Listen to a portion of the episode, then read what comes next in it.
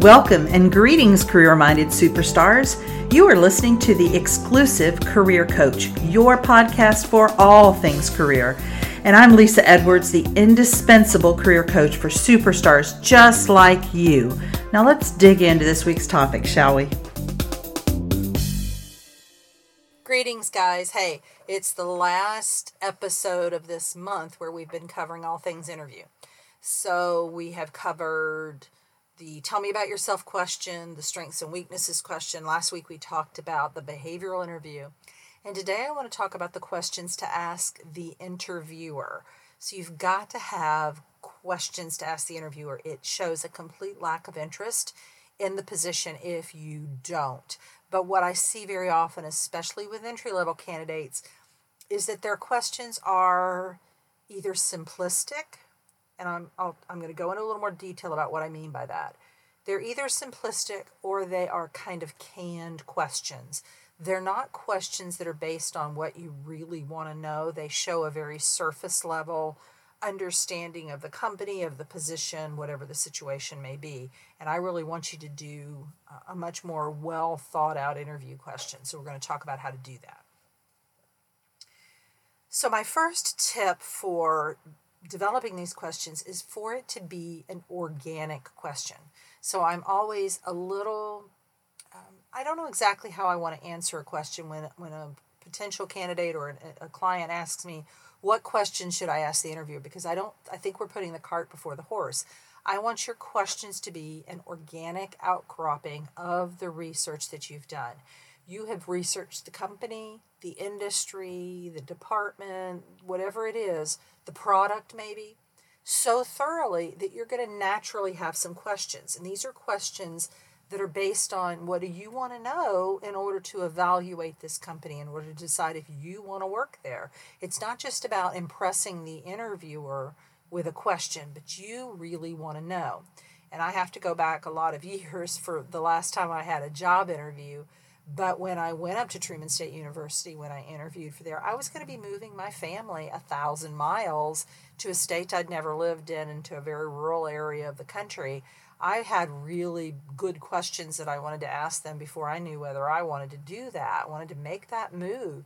And so I really did a lot of homework, and my questions were based on that research. So, number one is to make it organic. Number two, is to show your existing knowledge. So, a question that incorporates what you already know relative to that subject is always going to make you sound more intelligent. So, for example, uh, if you want to know about maybe a company's customer service, um, and you could ask, Tell me about your customer service philosophy. But a better question would be, when researching your company, I discovered you are widely recognized as the number one in customer service in your space to what do you attribute your reputation for exceptional customer service. So you see, I've incorporated what I already knew about their customer service. I knew they were number one. I knew that they provided exceptional customer service, but I, I don't know kind of what the secret sauce is, and that's the question I'm asking. So, number two, show your existing knowledge as you ask your question.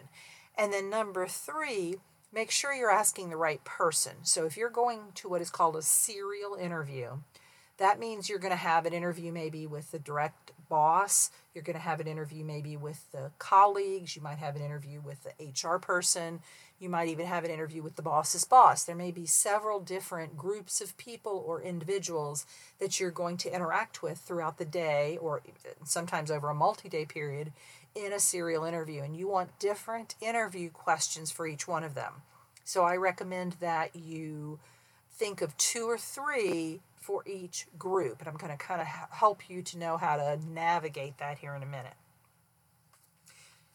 So, in terms of asking the right person the right question, when you're interviewing with someone from HR, a question about benefits is is completely appropriate. If you ask that individual about the department uh, culture, probably isn't going to know anything about it. If you ask them about, you know, the boss's leadership style, they may not know anything about that. If you're interviewing with your prospective direct boss, ask that person about what's the company culture like? What's the department culture like? What are you working on currently? What are your goals for the department? what are the biggest challenges that you think I would have in this job? If you're interviewing with a potential coworker, then that's your opportunity to ask them about this boss. What's his or her leadership style, communication style, uh, strengths and weaknesses, any of those kinds of things. So make sure you're asking the right questions of the right person.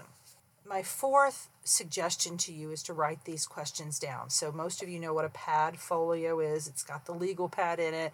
You've got some, you know, pockets. This is a place for you to collect business cards, bring a few extra hard copies of your resume, and have your questions written down. So if I go back to that last interview that I had, I had a page of questions that I, you know, three to five questions that I, mine was a really long interview. So I had three or five, three to five questions for each person. So the direct boss, HR was in there, the, the team that I would be leading. Um, there was a group of faculty that I was going to meet with, and I had different questions for each one of them. Again, based on my organic research. Now, let me kind of walk you through how this might play out in terms of how you actually ask these questions.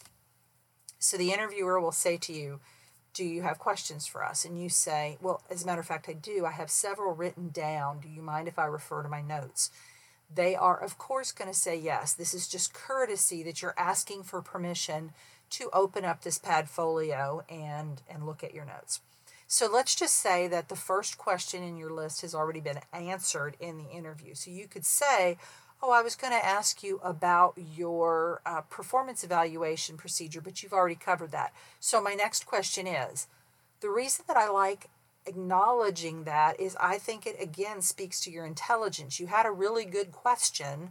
You kind of want to get the points that you had the question ready, even though it's already been answered. So you're acknowledging here was a question I had. Thank you. You've already answered it. So my next question is this. And then I would also ask, if appropriate and if you want to, if you can take notes on their answers. Um, so feel free to add it again. They're going to say yes, but it's just a courtesy. Can I take notes? Would it be all right if I took notes? And you can jot a few things down. So particularly maybe around you know the benefits or some of the the challenges for the department. And these are things that, if you make some notes, that may come in very handy if you have to have a second or third interview before the decision is made. Really nice to have that, um, you know, jotted down. So, in general, let's talk about kind of topics that are good for asking the interviewer. Again, I want this to be organic, so I don't want you to ask real, I don't recommend real straightforward, like, what is the what are what is your department's greatest challenges? If you can weave in you know let's just say this typically happens towards the interview end of the interview. So you might say to the interviewer well you've spoken to me recently about you've had a fair amount of turnover in the department and that that that's caused some challenges for you as the leader. And i'm wondering based on that what are those challenges specifically? How is this turnover creating challenges for you? So you're weaving in the knowledge that you already have. But again some general kind of areas to ask interviewers own experience with the company. So regardless of who you're interviewing with it can be very telling. First of all people like to talk about themselves but also it can be telling to kind of hear how long have they been with the company, how did they start out, um, maybe a little bit about their educational and, and experience background. It can be very helpful. The company or the department's greatest challenges, expectations for the first 30 or 60 or 90 days on the job. What do you think the greatest rewards are for working in this company or in this department? What is the company's support of continuing education? So, something like a master's degree, will they allow you to finish your bachelor's degree? I really like to ask that question if you know there is some sort of support. It can be a really uncomfortable position to be in if you ask, you know, do you support, you know, continuing education? Do you pay for higher education or whatever? And they say no. It's kind of awkward. So you want to know that they have something and maybe you're just asking for the specifics of how it, you know, when does it kick in? How does it pay out? What kind of degrees does it pay for? All that kind of stuff. Also, this is a great question if you can ask it early on would be a description of the ideal candidate for the position. That can be very telling and it can kind of help you to shape your answers in a way that will serve you better. So in general i want you to stay away from asking questions about salary vacations or paid time off. Now again if you're in with you know the hr person and the topic kind of comes up about you know vacation dates or something and you want to clarify like they say a certain number of PTO and you want to know how is that broken out? Does it matter if it's sick leave or vacation? There's nothing wrong with that. But when you bring up a lot of these non work related questions right off the bat, it makes it sound like you don't really want the job. You just want the benefits or the time off or that kind of thing. Also, specific coverage of medical benefits that might reveal a pre existing condition, right? So, you know, if you were to talk to the HR person and they're telling you about the medical benefits and you say, well, does that, you know, cover a certain kind of disease? Or what about if you know a child with certain disease or a spouse then you're kind of tipping your hand that you have that. And some companies may want to shy away from that because it might create more of a burden on their insurance and, and more expense in their insurance. Also anything that might have a negative connotation. So you know if you know that the company had a recent credit ratings drop I wouldn't ask a question about that any of. I, I, sure would do my homework to find out what's going on there and is this something that could affect my uh, longevity with the company, the longevity of the company it's itself. I want to know what's going on there, but I don't want to ask that question in an interview. It's awkward. And also anything else that might reveal personal information about you. So, um, negative personal information. So, we talked about health, uh, we talked about family member health it could be any other kind of thing that, that might work against you to ask a question. To wrap this up, there to me, there's a world of difference between the candidate who asks kind of those canned interview questions and the candidate who has clearly done her homework, has questions relative to that homework, shows her what she does know about the company uh, relative to the question that she's asking and is asking very targeted questions that she really actually wants to know the answer. It's not about impressing the interviewer with my question. It's about I need to know this in order to evaluate whether I want to work here. Those are the most effective questions. This is supposed to be a two way exchange of information. And I think a lot of times when you are an entry level candidate, you don't really understand that. But this is a two way exchange. So just as they are evaluating you, you should be evaluating them. And these questions can really help you get at what you need to know in order to make that evaluation.